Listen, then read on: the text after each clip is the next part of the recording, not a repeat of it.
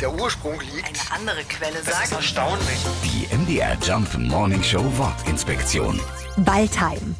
Vor genau 825 Jahren begann die Geschichte von Waldheim. Die Stadt wurde zuerst als Ort an der Salzstraße von Halle nach Böhmen erwähnt. Ernsthaft.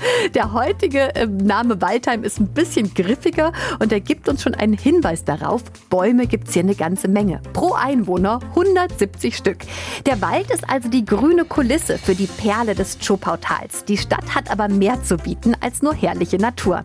In Waldheim wurde zum Beispiel die Zahnseife erfunden und das mehr als 300 Jahre alte Gefängnis ist der älteste Knast in Deutschland. Wir freuen uns auf jeden Fall auf Waldheim und auf eine tolle Party am 8. Juli mit der MDR Jump Sommer Arena. Die MDR Jump Morning Show Wortinspektion. Jeden Morgen um 6.20 Uhr und 8.20 Uhr und jederzeit in der ARD Audiothek.